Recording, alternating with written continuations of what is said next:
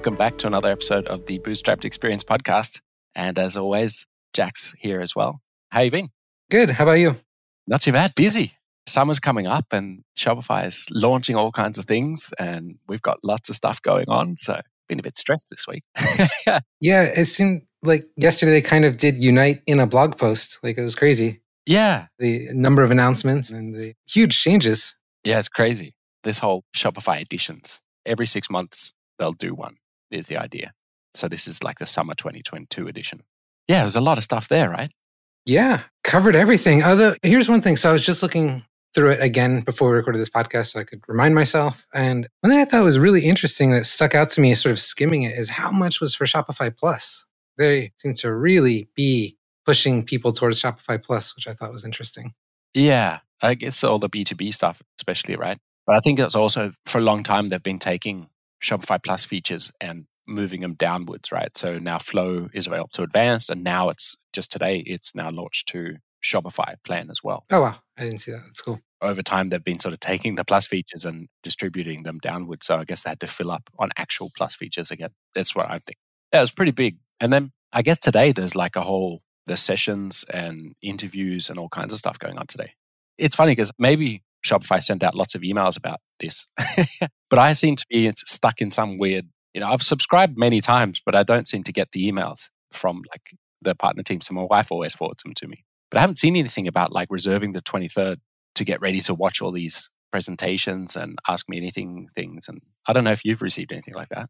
Okay, so this is funny. So, you know, I deal with translations. So I mess with the language settings on a lot of websites. So I got, I don't know, a whole slew of emails from Shopify in German over the last like two weeks oh, that wow. I can't read. So they may have been in there. I'm not sure. yeah, yeah, that would make sense. That's funny. Yeah. So I guess at least the Germans are communicating, right? Right.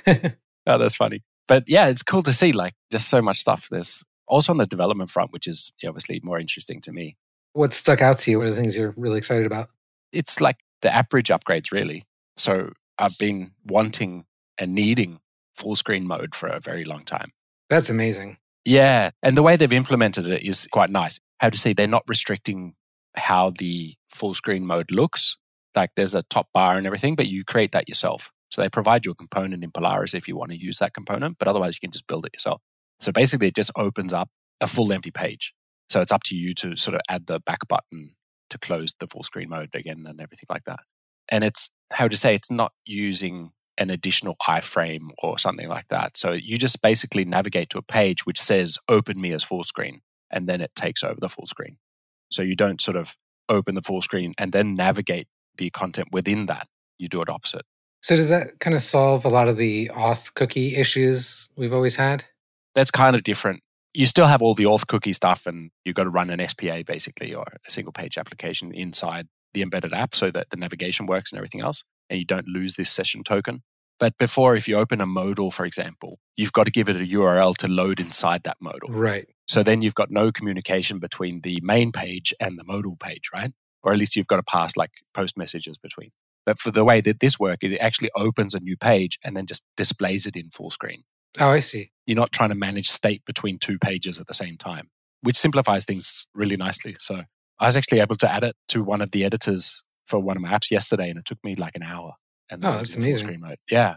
Then the other thing that I was really looking forward to was having like a proper navigation. So you have a menu now. Before they used to have like tabs at the top of the page where you could navigate. They've removed those and then moved them to an actual navigation in the bottom left of the Shopify admin menu. Yeah, that is really cool because I remember you, like you could lose so much vertical space by the time you added all the navigation stuff at the top. So that's really nice. Yeah, exactly. Does that happen by default now if you upgrade your app bridge and you're using like those title bar components or whatever? Yeah, or if you're using title bar, you add these actually as app extensions in the oh, partner that's right. admin. Okay. That's how you used to add them, right? So you'd add like little menu things there and then they just show up. So strangely, they weren't part of the app bridge, which it is now, right? But they've put a compatibility there. So even if you have the old tab navigation set up, then they've automatically converted that to the left hand menu now.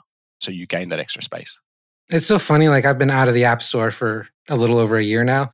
I feel like this newest release is like now I'm fully behind. Like I don't understand how Shopify development works anymore. I'm like no, trying no. to follow along with some of it. yeah, absolutely. And I think that's maybe why I've been a bit stressed because it feels like tougher and tougher to keep up with all the changes, right? Yeah, no, I remember that. Like just those sort of mandatory API upgrades, breaking changes came pretty fast sometimes. And uh, yeah, and here there's like hundreds of them, right? Or a 100 plus. And then you got to try and sift through them all to work out, okay, what's relevant to me. The full screen one I was super happy with, and that was something I could basically implement right away. And I look to implement that in my other app, Orderly Emails, as well, which currently escapes from the Shopify admin for the editor experience and then jumps back in at the end. So I'd be able to make that process faster as well. And then Kirill, who is great follow on Twitter as well, he does a lot of Rails development. And he worked out another thing that's been bugging me. So I've been able to upgrade the apps this morning, where before, if you click on one of the tabs or the menu on the left, it would basically sort of restart the SPA for that page first you'd see the splash page, like this little loading thing, and then the page would appear. Whereas if you just navigate the app, it goes really fast, right? Because you're just replacing the current page. But he came up with a way to intercept the redirect that Shopify calls and to make our internal app do the. Long story short, it just removes the whole loading screen every time you click a menu link. It's awesome. Yeah, which sped everything up really nicely. So it starts to feel more like an actual SPA again. as long as you click buttons within the app, it was fast. But as soon as you used one of those tabs, it would sort of reload the entire sort of application. What else was I excited about? App design guidelines. Yes, those are really cool. Yeah, and I actually had a quick read through most of it yesterday, just sort of skimming it. And there's nothing there that sort of jumps out and makes you scared, right? They are pretty opinionated, but I think the ones where they say it's mandatory, I don't know about the wording of this. Like they have Shopify App Store requirements, things you have to follow to be allowed into the App Store. You've got mandatory requirements, to sort of pass their design review process. Then you have some caution ones, which is like, ah, this is maybe okay, but it's not a great idea. And then you have unacceptable stuff. But just the wording of like mandatory, unacceptable, it feels like you're being dictated to a little bit, right? And fair enough, if these are the apps that they want to promote, then you got to adhere to these. But I just feel like apps are going to be more and more generic as time goes on, right? I feel like in a way though it's a good thing because I remember back in 2017 or whatever when I launched, trying to figure out like, okay, well, I need to work with these guys. I want them to promote my app. They're kind of my marketing avenue. How do I make them happy and not really knowing? So sort of having to like look at like the apps they were promoting and not it's nice to have sort of one place to go like, okay, this is what they want to see. Yeah, that's true. I think what they're doing as well is highlighting things that are not acceptable, right? So there's like maybe dark patterns or whatever that people have been sort of getting away with. Whereas now they can point to it and say, no, this is not actually allowed, right? So they have yeah. something written down. So both showing us the good and the bad, and then having an actual reference that everybody can sort of agree on, or at least Shopify agrees on that that's the right way. Right.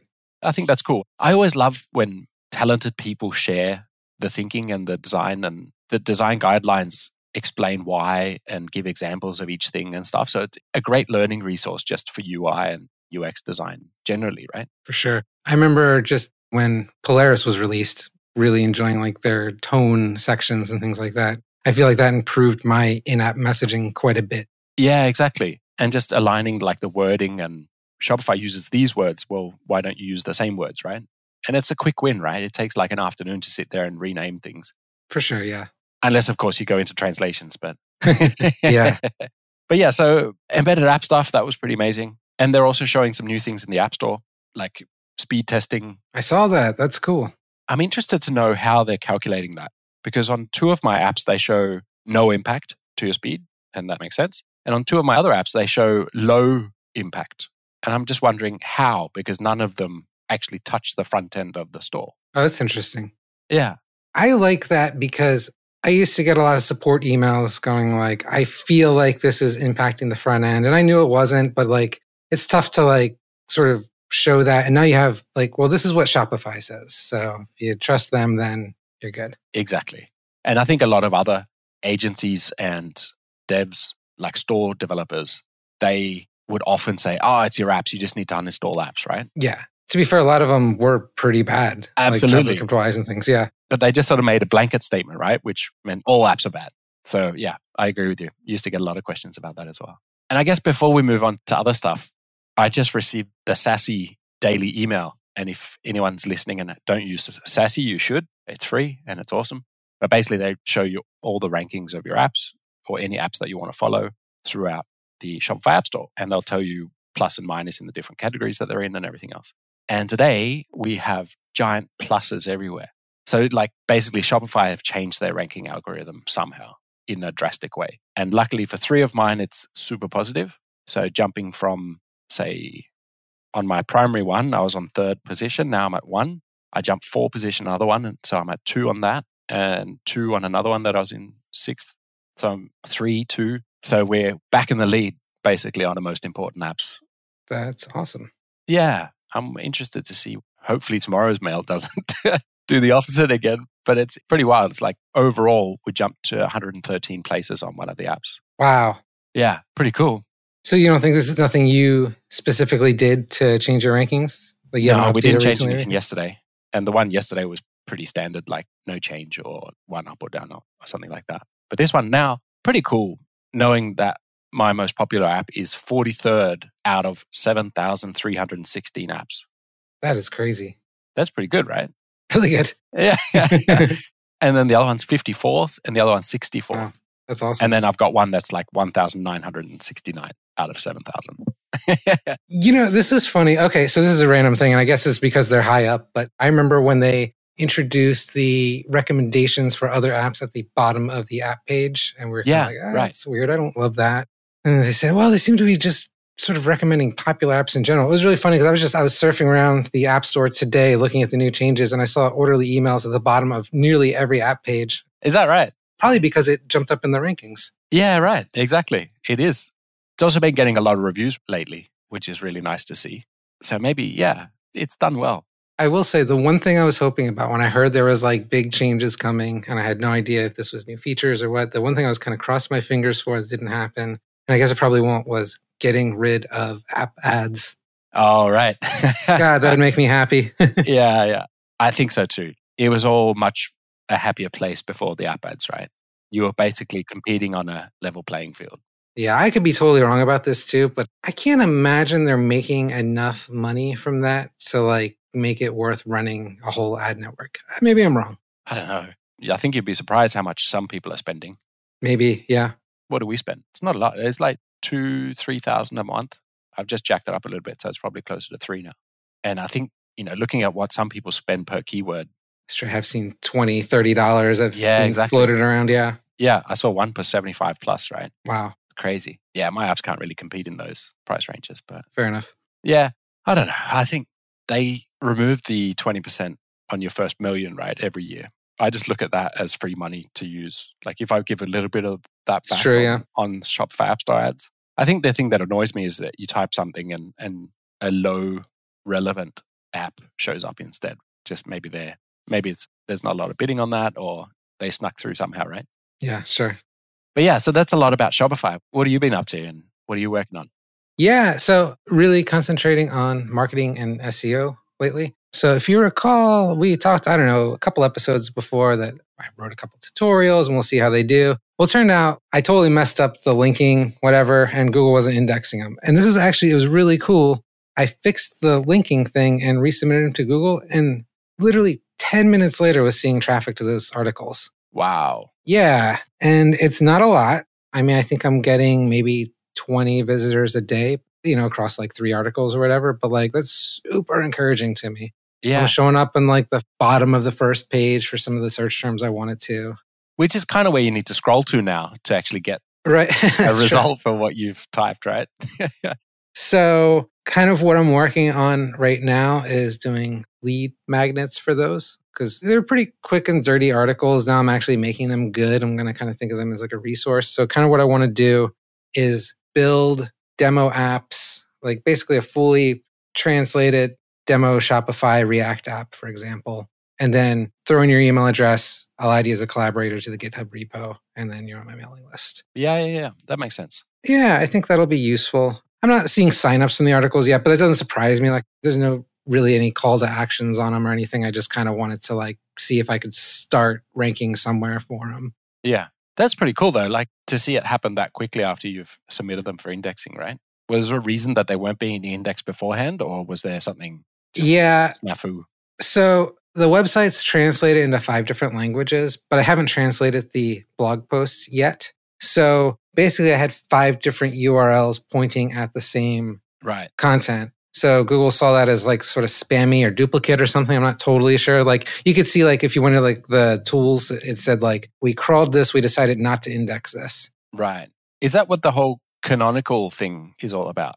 I think so. I'm not totally sure. All I did for now, the quick fix was I just literally 404'd those. So now if you're on the site like in French or whatever, like those links just don't appear on that version of the site. I'll get that sorted later. Um, once I did that and resubmit it, they were indexed instantly. Yeah, right. That makes sense. Yeah, so they don't like duplicate links to the same page that are saying, hey, this is the right place to get it. Yeah, and I guess canonical, that probably is something like that. Yeah, I've never understood the whole canonical thing. Like I've read multiple times different, and it's like, well, which one do you mark as canonical? The original one or all of the duplicates? Yeah, I'm not sure. It's a word I just don't understand. anyway. And so I use Statamic. I'm not sure how you say that, but for the blog. And the way that works for multilingual sites is that it actually like creates a different page for each language. So I think that was the other thing is I think like they kind of had different metadata but the same content, which I'm sure that's probably what triggered it. Yeah, I guess yeah, it's auto generating those links and stuff, right? That makes sense. But yeah, the Shopify app listing translations out. I've sort of geared my marketing more towards Shopify developers, but I have not updated the homepage yet. So that's sort of next on my list. It still is generic. The other sort of big thing I did this week was increase my pricing. Ah, nice. Yeah. What did you change? The monthly plan is still the same, $79. It still includes 300 credits, but the per credit pricing went up. So credit is just a word. It was 17 cents if you were subscribed to the monthly plan or 21 cents pay as you go. It's now 25 cents and 30 cents. Okay. So the reason for that basically was that I'm paying translators for all these. Like my margin was very low, which I was fine with while I was sort of exploring this and seeing if it was viable and that kind of thing. But, you know, I had a low margin that was like semi acceptable. But as I was going through this and improving things, like a perfect example, my thing gave an incorrect quote to someone. Basically, it quoted too low because it didn't quote for one particular language. Well, I'm not going to go back and be like, hey, you know what? You owe me an extra, whatever, $100 or whatever. So I just pay that out of my pocket. And for that particular job, like, there goes my margin. Yeah. Yeah. yeah. I had like no safety net. I guess that's like, don't take this wrong way, but like, welcome to the real world, right? Yeah. No. We're so used to software where there's like giant margins. right. Yeah, yeah. And all of a sudden you got people involved and actual translation services and stuff. It's a tougher game. Yeah, I think I almost priced it originally as just like if the translators were free. you know what I mean? Yeah, right. It wasn't ideal pricing. And I feel like it's not a ridiculous price increase. If you were just to go manually translate everything yourself, you're going to pay 15 to 20 cents a word, 10 cents if you just go for bargain basement, hire someone on Fiverr type thing. Yeah. And I think part of that was like, my thing's worth a little extra money. You know, it's worth the 25 to 30 cents a word you get a lot extra with it. And I guess I wasn't quite valuing that the way I should have in the beginning. And I think that's just a matter too of like getting going, getting more customers, feeling more comfortable with everything. That makes sense. But I think raising prices is always scary, right? You don't know what an impact it's going to have. Right. And I don't have that many customers, so it might be a little while before I find out. Yeah, exactly. But I think it's better to start off with something you can actually grow into a profitable business, right? Than trying to build something that is not worth it, but like it'll be harder to grow if you start off with these prices and stuff and have tighter margin. Yeah. Where I was, I mean, my profit was tiny and growing into a profitable business would have been really rough, I think. Yeah, exactly. If you do want to outsource some development work and everything else, right? And paid marketing or whatever, you need money. Right. yeah. yeah. And that's kind of where I'm at right now. It's funny, like, I miss being in a position where I could hire, doing everything myself. And there's just like infinite work, not enough hours in the day. I'm trying to just limit myself though to like four hours of just mega focus work and then, you know, an hour or two of admin, returning emails, support, that kind of stuff. And that, that seems to be going pretty well. Yeah. In which order do you do that? Do you do this focused work first and then the catch up stuff or the other way around? I usually like check the admin stuff first thing in the morning just to make sure there's nothing urgent and then save it to the end of the day if it can yeah, I'm always afraid that I'll run out of time, right? So I always try and get all my admin stuff, you know, answering mails and taking care of any escalations and stuff, all that stuff in the morning. But you never know how long that's going to take, right? right. So it's hard sometimes to get focused. Well, I have like a 30 minute commute now to the co working space. So I'll just answer emails like on my phone sometimes if there's anything urgent just on my way. I mean, I try not to really do anything during that time, but you know, it's not a big deal to like take care of an emergency admin work. Yeah, I guess so. I guess you got to do what works best for you. Yeah. We're also raising prices on one of our apps, and we started the marketing campaign around it this week on Orderly emails. I think we've talked about this before, but it's been like $49 one time fee for a very long time since it launched, basically. And yeah, so now we're changing it to $99 for a yearly subscription and just sort of still working out the details because before it's been like per theme. So you buy a theme and then if you want a different theme, you pay again. Whereas now I'm considering doing it like $99 for a yearly subscription and then you can change your theme to one of the other themes if you want. So you can sort of replace it with a different design or whatever. So anyway, looking into that. But so far, there's been no pushback, and everyone, at least when we let all the partners know about it, they all could see, yeah, that makes sense. Of course, it's like, well, how do we manage this sometimes, or how do we move a theme from one account to another, which was really easy before when it was like either paid or not paid, right? Whereas now the subscription sort of hangs on the shop but not on the theme, or the purchase hangs on the shop and not per theme sort of thing. So there's always complexity moving to recurring. Luckily, we can always replace subscriptions within the same account if we need to, and that sort of Shopify or it takes care of prorating and stuff. Oh, that's nice. Yeah. Yeah. But this is only changes for like new themes going forward. So all the people that have already purchased one, they just keep it and continue on like nothing ever changed. But for new themes going forward, it's going to be a different price. So it'll be interesting to see how it changes like the App Store installs and conversions and things. But at the end of the day, if we sell half as many, we're still making just as much. Right. I guess just with the price increase, you'll probably see a little decrease, but I feel like going from one time to recurring is going to have like negligible impact. I don't know if you saw we're in a chat group together. I don't know if you saw the feedback someone put in there. It's just, I can't believe Bjorn didn't do this earlier. All right. I haven't actually scrolled through the latest ones because yeah. yesterday was just crazy. But yeah, that was a good group actually. And I think that's sort of what gave me the motivation or the courage to make that change, right? Because so many people were just like, this is silly not to. You should have done this a long time ago, right? Yeah, I had that kind of too. Like I was worried about changing my prices and all that. I mean, when my Shopify app launched, it was nine dollars a month, which was ridiculous. I was like, well, nine dollars is decent, and I'm taking home six of that or whatever after Shopify. Yeah, I don't know. I just got over it. Like the first time I did it, I just I raised it to like what I thought was a ridiculous amount, and it's still yeah. way lower than it is today, and had literally zero impact. Yeah, I think it's first when you start getting up into like 50 to 100, then people might think about it, right? If it's monthly. Yeah. Or at least depends on the type of store. But for Orderly emails, especially, like you're getting a lot of stores that are just opening using it as well, which is maybe harder to convince them to put like a yearly thing. I feel like in some ways it's easier. I don't know. I'm just thinking like I get a new idea, I buy a domain name and sign up for six services. And then three months later, I've not done anything with that idea and I've paid for this stuff. And I don't know, like you get that bug in your head that you want to do something. Yeah, that's true. I'm just wondering, like, you're paying $99 and you get one year of service, right? So even if you uninstall the app, you can continue to use the emails. Some parts of them won't work anymore, but generally, how to say, you're paying $99 for a one year of service and you can continue to use the emails without service after that if you really wanted to, right? But if you want to come back in and get the newest updates or, or whatever, then you need to pay again after that. So we're not sort of forcing people to stay on it forever, right?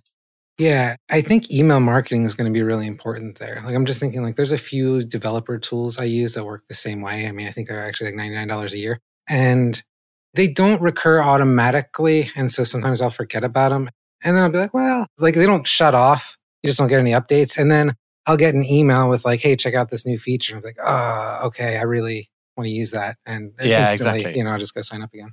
Yeah, and I think that's where we now, with this price change, we're trying to sort of over communicate. So we're basically telling people at the moment, anyway, that, hey, the price is going to change. And if you want to lock in the old price, then buy it now. Doing that as a cross sell to our other apps as well and stuff.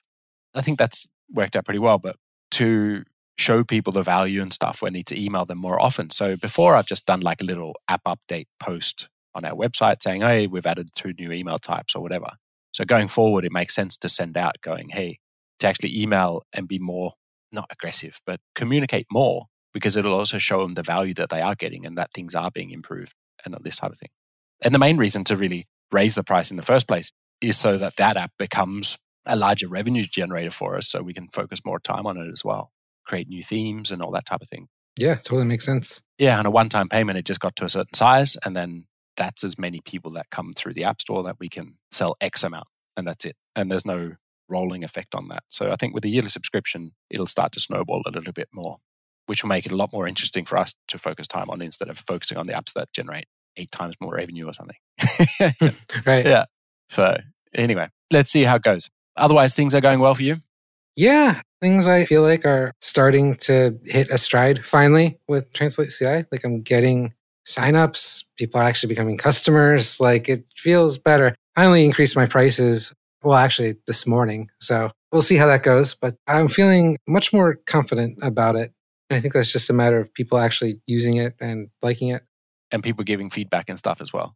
So the biggest thing like I need to work on in the app itself is UX. Oh, I don't think we talked about this, but I did like streamline the UX like we've talked about a bunch of times.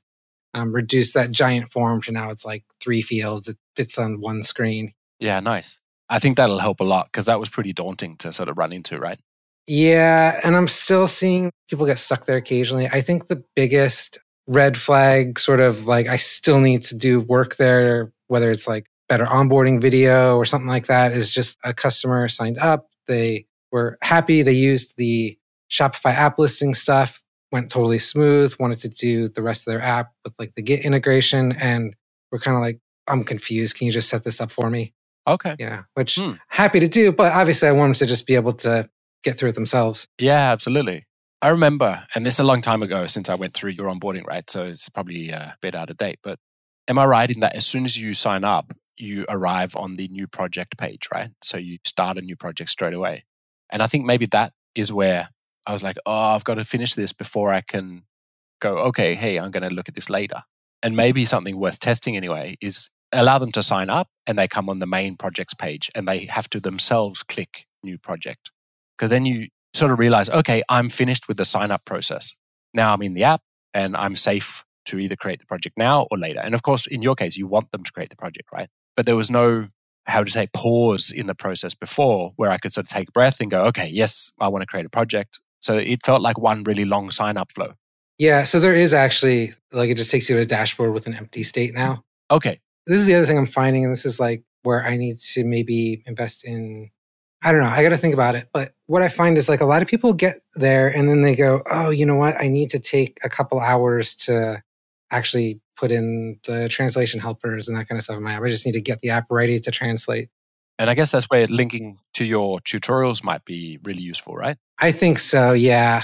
So one thing when I do these demo apps, I'm going to include locale switchers because that's a question a lot of people have too is like, how do I actually let the user switch locales or whatever? So I'm going to do like a Shopify React component, like locale switcher component, that kind of thing. Ah, that yeah. They can just plug in. that would be nice. Yeah. Just sort of helping them get their apps ready a little bit will be useful. Yeah. And that's actually where I stopped building my translation app when I got to that translation chooser switcher thing. It's yeah. like, ah, web components and all this type of stuff. And I was like, ah, that's where I kind of went cold on it. yeah. They're not actually too bad. They're just kind of confusing to wrap your head around. I think I've had difficulty with them. Yeah. And I think if, as long as it's just a language one, but on Shopify's, it's like, well, you want to choose a language, you need to hit a certain website if you choose that combination, and you need to choose a currency, right? So there's a combination right, of right. Yeah, currency yeah. language. That's worse. Yeah. and it just became complicated quite quickly. But I think most themes have it built in now. But seeing as you're translating the app interface, I think you can keep it much simpler, right? Because it's just language. Yes. Yeah. Yeah. I think so. That makes sense. Yeah. So maybe just getting them through the setup process in their application faster will make it easier for you. Right. But yeah, it's getting there. Like I feel like feedback is improving. People are signing up, using it. So I'm, I'm pretty happy. Yeah. Nice. Then we were talking about before this summer's coming up, and this will probably be our season finale episode, I guess, until after summer anyway. But it's nice to be able to sort of end on a positive note, right? You getting traction. I feel like the last couple weeks have been better as far as like traffic in the Shopify App Store is going. Still tough, but I think all these new ranking changes I just got an update about today is definitely going to help. Well, yeah, it's super encouraging. Yeah, exactly. So it's just nice to be able to sort of end on a super positive note. So, do you have any big summer plans? My mum's coming from Australia for three and a half Nice. weeks. Yeah, so it's going to be really good. And she hasn't been to our new place yet and everything. So yeah, it's going to be really nice to have her come stay. And then we're taking her to Santorini for a week. So we'll all take off, go get some actual sunshine. It's been terrible here in Denmark. It's been like raining for a month Oh wow. and it's summer. But today's beautiful. It's kind of the Danish midsummer today. They call it Sankt Hans. It's like the equivalent of the Swedish midsummer sort of thing. So it's going to be a nice day. And then what else are we doing? Going to England again for a Oh, nice. Yeah. So it should be really nice. In Ludlow, which is like northwest. So we're renting a car in London and driving three and a half hours. Should be nice. It's just me and my wife. Kids will be at some family here. So we'll go on a road trip together. Nice. Sounds fun. What about you? What do you got planned? Not a lot. I mean, I don't really have any specific plans. Kind of exploring the city, still getting used to it, I think. I would like to kind of travel around Europe a little bit, but probably wait towards the end of the summer for that. August is usually a pretty good time to travel anyway, because some of the places are just super warm as well, right? During summer. So if you want to go to Greece or any of the warmer places, then August is almost better. That does sound nice. Yeah. I guess you got to start exploring Europe, right? For sure. Yeah. You made it across the Atlantic and now, That is the plan. Yeah. But you've got tons to still see in England as well, right? Or Oh, it's crazy. And I've been running around daily pretty much. So I finish work around, you know, one or two and just go check out the city, which has been awesome. Yeah. London's a cool place too. I like it. Oh, there's so much to do. Like it's been great. We got a cooking class tomorrow. I'm super excited about and just generally, you know, kind of doing lots of different activities, checking everything out. yeah, yeah. That sounds like a good thing to do. Yeah, for sure. Well, it's been a pleasure Yeah. as always. Let's leave it there. Talk to you after summer. All right. Sounds good. See ya. See ya.